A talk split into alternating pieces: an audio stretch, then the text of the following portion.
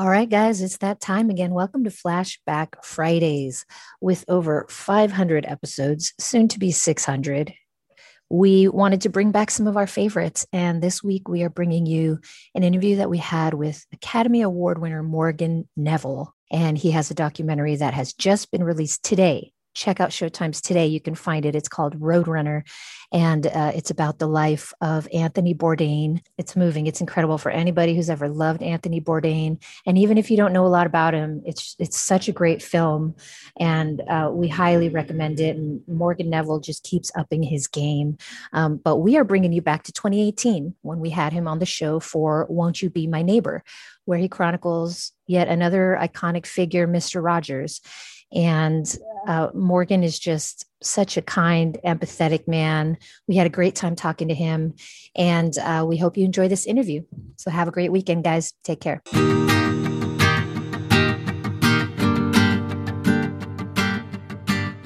Hi, welcome to Bitch Talk, booze and interviews straight from the heart of San Francisco.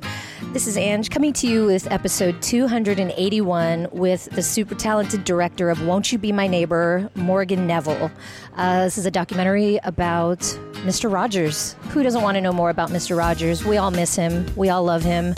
Uh, he helped us through many turbulent times as children, and he helped start a movement where we really need to care more about kids' emotions. And I, think that doesn't happen enough today either. So I hope you enjoy our interview with him. It was really a pleasure to sit down and, and, and hear what he learned uh, about going back into Mr. Rogers' life and uh, who the person he was. So enjoy.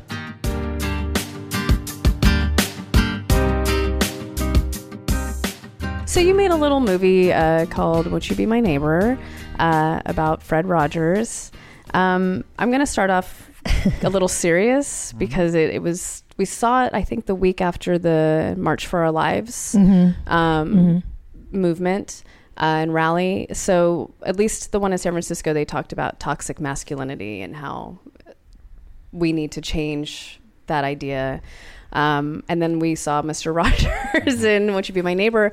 He, he was the polar opposite of toxic masculinity. Mm-hmm. Um, do you want to talk a little bit about that? And, and was this your plan for that topic to be discussed?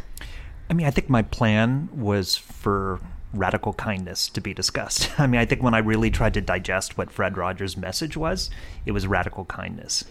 And kindness doesn't get a lot of time in our media. It's not very sexy. Mm. It doesn't sell a lot of tickets. It you know, it's a lot easier to govern people or make money off of people through hatred and fear and bigotry than it is through kindness. Mm-hmm. Um, it doesn't mean that kindness isn't hugely important. And I feel like the political market forces we have don't push us towards that. So I wanted to make a film to at least kind of discuss the value of civility, essentially. Mm-hmm. When Mr. Rogers is talking about, won't you be my neighbor, he's saying, what kind of a society do we want to build? And to be a good neighbor is to be a good citizen. So mm-hmm. he's trying to really model these ideas to kids, basically um, trying to teach people how to be good humans, teach kids basic humanist values of how we should treat each other and what kind of community we should have together. That to me was the thing that made me want to make the film in the first place. You know, in terms of his um, his image and his masculinity. I mean, that's part of it for sure. And I think something that's so interesting about him is that he is this very different form of mm-hmm. adult male figure in our culture. You know, he's somebody who, um, you know, was endlessly made fun of and ridiculed, and people said that he was gay. They said that he was a wimp. They said that he was, um, you know, not to be taken seriously. And I think the film, in a way, is trying to answer that and say, this guy was the most willful, the most purposeful, you know, the most mm-hmm. kind of thoughtful. He's the dad you really want to have. Mm-hmm. He's he's and essentially that's what he was for many, many, many kids. I mean, I think what he saw was that there was going to be a generation of children who were going to be raised by this new medium, television, who were just essentially going to grow up in front of a television who needed a parental figure, and he was going to try and provide that, not to be the substitute parent, but to be a parental figure, an adult figure that could help raise people and present a certain type of point of view on how we should all behave. Right. You know, I mean that that's the kind of radical thing he was doing. It's not you know, doing the TV show was like the the collateral damage. Like he didn't want to be famous. He didn't want to Right. do a TV show. He just wanted to get the message out, and TV was the medium. Mm-hmm. Um, but I think if he could have done it all and not been famous, he would have done it in a nanosecond. Can I ask about um, spoiler alert to our audience, but um, the conversation around him? Maybe he was gay or not, because I remember growing up and watching him. Because he wasn't the masculine figure you saw everywhere else, it kind of was like maybe something's a little different about him. But was it weird going into that space and talking about that portion of his life, or it just felt very natural because everyone kind of wondered? I think I think we had to talk about it. Okay. Because everybody wondered about Yeah. it. I'm Um, glad you went there because I was like, oh, good. I feel I feel okay that I. You had to Might for have it to be a that rounded look. Yeah, and I don't. I didn't want to make a film and people say, "Well, they didn't," you know, they didn't want to talk about because obviously he was gay. And I said, "Well, if he is or isn't, or Right. let's, you know, we have to discuss it." You know, and I think, um, and I brought it up with many people, including his wife, who was like, you know, said a lot of people think thought he was gay, and it's like, well, he wasn't, Right. you know, Mhm. but he, you know, his circle of his best friends, it's, um, it's interesting because it seemed like half, you know, many of them, he was friends with many, you know, Johnny Costa, his longtime piano player, like musicians, preachers, and gay friends, Mm-hmm. were like his his circles of people he spent the most time with. you He's know, really evolved. basically. he was an evolved human being. Um, yeah. And you know, there were a lot of you know gay people who worked on the the show Mhm. who were very close with him, and and, uh, and you know, I think he was super comfortable with that, um, and and um, and enjoyed that, um, and you know, I'm just thinking of all the stories I, I heard, but it's not. Um, but in a way, I think part part of what we end up talking about in the film is like what people want to do in our culture is say, well, then you've got to be gay or you've got Right. to be closeted or um, you can't be this way. You can't just be. Um, you know, a kind of Just a really good soft person. Yeah, it's of a easier to man. believe that you're you're you're gay. It's not that Yeah. you're just kind. Yeah. Yeah. It's the same reason people were saying, "Oh, he's got to be a sniper," you know, with, Well, and covered with tattoos. Yeah, that's the funny thing. You're kind of keeping your fingers crossed. Like, Yes. please don't have some skeleton come out. Like, we don't need another fallen hero. But you do show this side of him that is very human. He wasn't perfect. And he did, at one point, um, tell, I- I'm forgetting his name Francois. now. Yeah, Yeah. to maybe you should stay in the closet so you can keep your job. Right. Mm-hmm. And you know, he didn't always make the best decisions. He was also flawed. Mm-hmm. And uh, that's important to note, too. Yeah, I mean, I think one thing that Joanne Rogers, Mrs. Rogers, said to me when we before we started making the film, she said, um, "Don't make Fred into a saint," and I think that was so wise of her.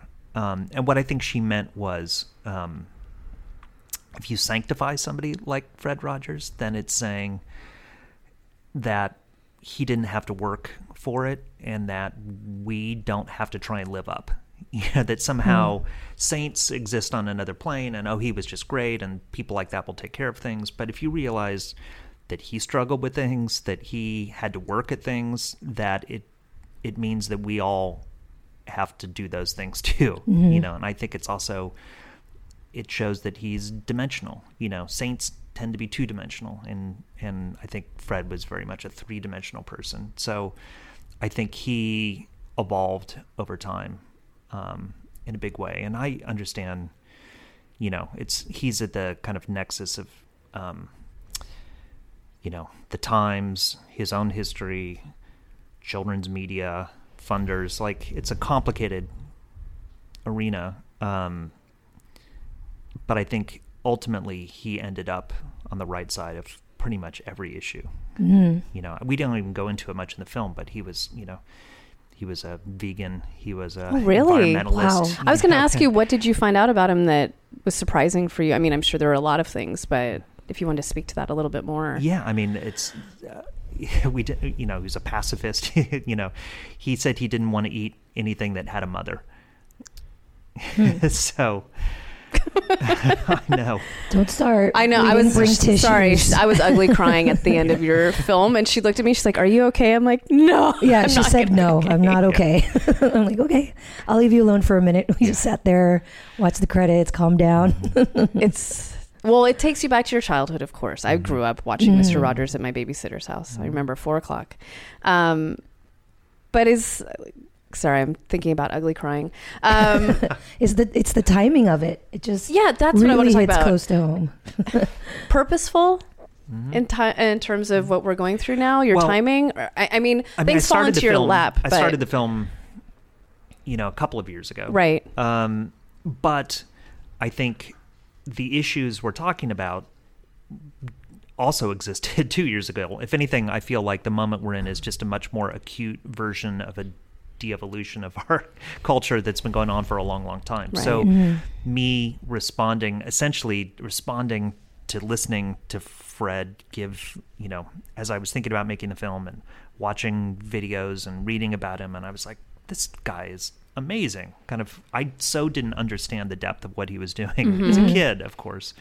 Um, but now as an adult and as a parent, I'm like, oh, I, I'm blown away by what he was doing. And so to me, it was a voice that was absent in our culture that I just wanted to bring back a little bit and talk about and use as a way to ask a bunch of questions from an audience and from all of us about about um, you know how we should treat each other and what kind of community we should have. And these kinds of issues like I said at the beginning which which are about kindness and about the kinds of things that um, they don't get a lot of a lot of airtime so um, so Fred was really for me just a, a way of like a started as a very personal film like this is a voice i want to spend time with and this is a kind of voice i don't hear much mm-hmm. um, but now to kind of when we finish the film and then now just starting to screen it for people being like oh other people have a, their own kind of relationship with him too and they're Yeah. basically all the things we were hoping people would get out of the film they seem to be getting out of the film which is great yeah did the family are they proud of the film They're and great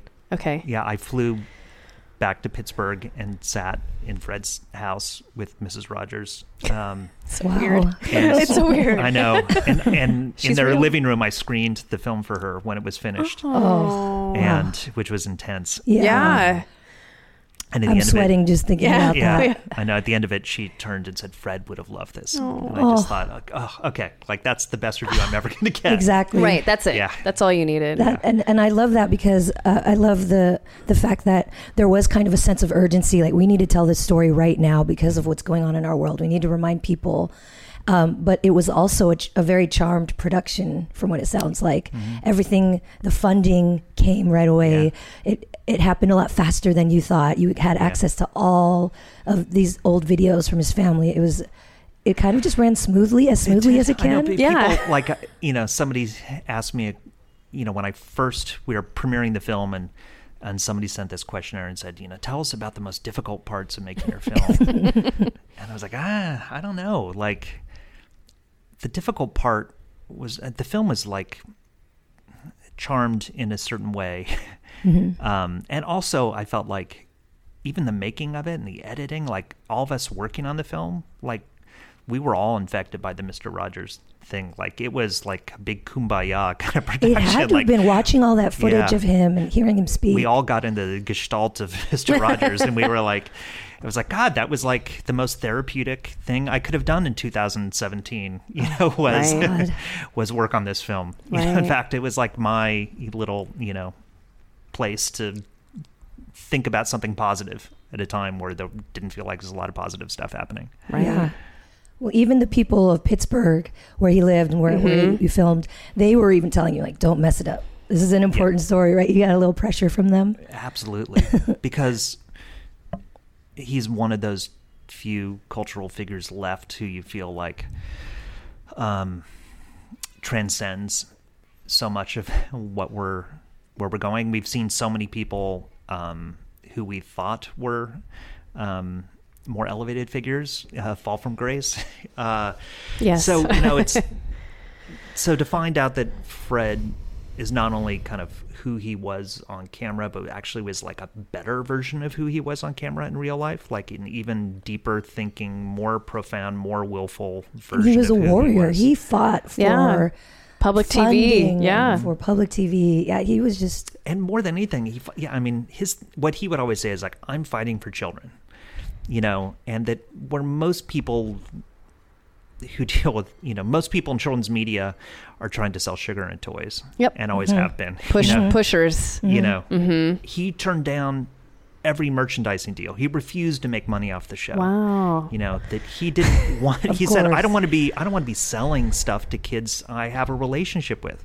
He saw his his relationship with his viewers as truly that. Like if that's why, at one point he was getting more letters in America than anybody else, and he responded to every single letter he got. So he would spend. It was like a big part of his weekly schedule was just correspondence, um, and he kept every letter he ever got and every response he sent. Oh, does- More than a million pieces. do they still have, Have you that? seen They it? have it Have all. you- yeah, they're- they even published a little book of some of the best letters and his responses, Oh, which is really? a great book to check Okay. out.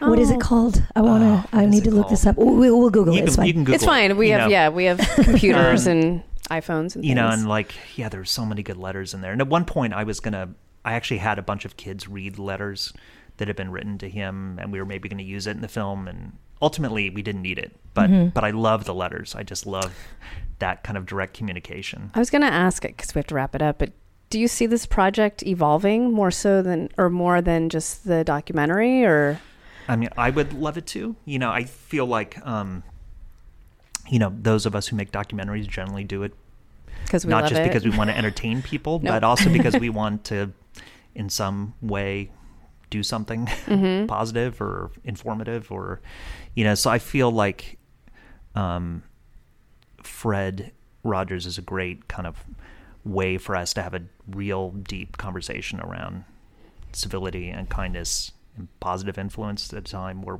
it feels very absent. So we're looking at a lot of different ways we can maybe kind of build campaigns or social outreach. I mean, not not to mention education and children's education, which is like an obvious thing Mm-hmm. um, to do with the film, but hopefully something more.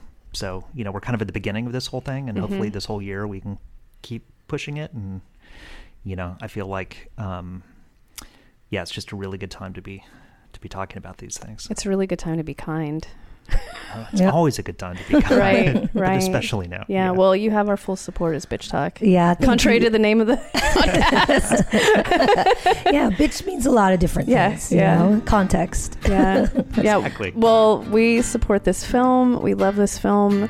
We uh, miss Mr. Rogers. Um, but thank you so much for being on the show and thank you for making this film. sure thing. Thanks, guys.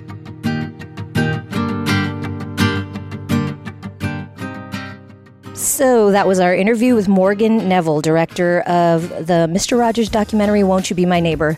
It, it was really funny because uh, after Erin and I had watched it, I had been hearing her sobbing for the last 10 minutes of the film. And, and I teared up at certain points, but it wasn't like a loud sob. So when the credits rolled, I turned to her and I was like, Are you okay? And she was like, No.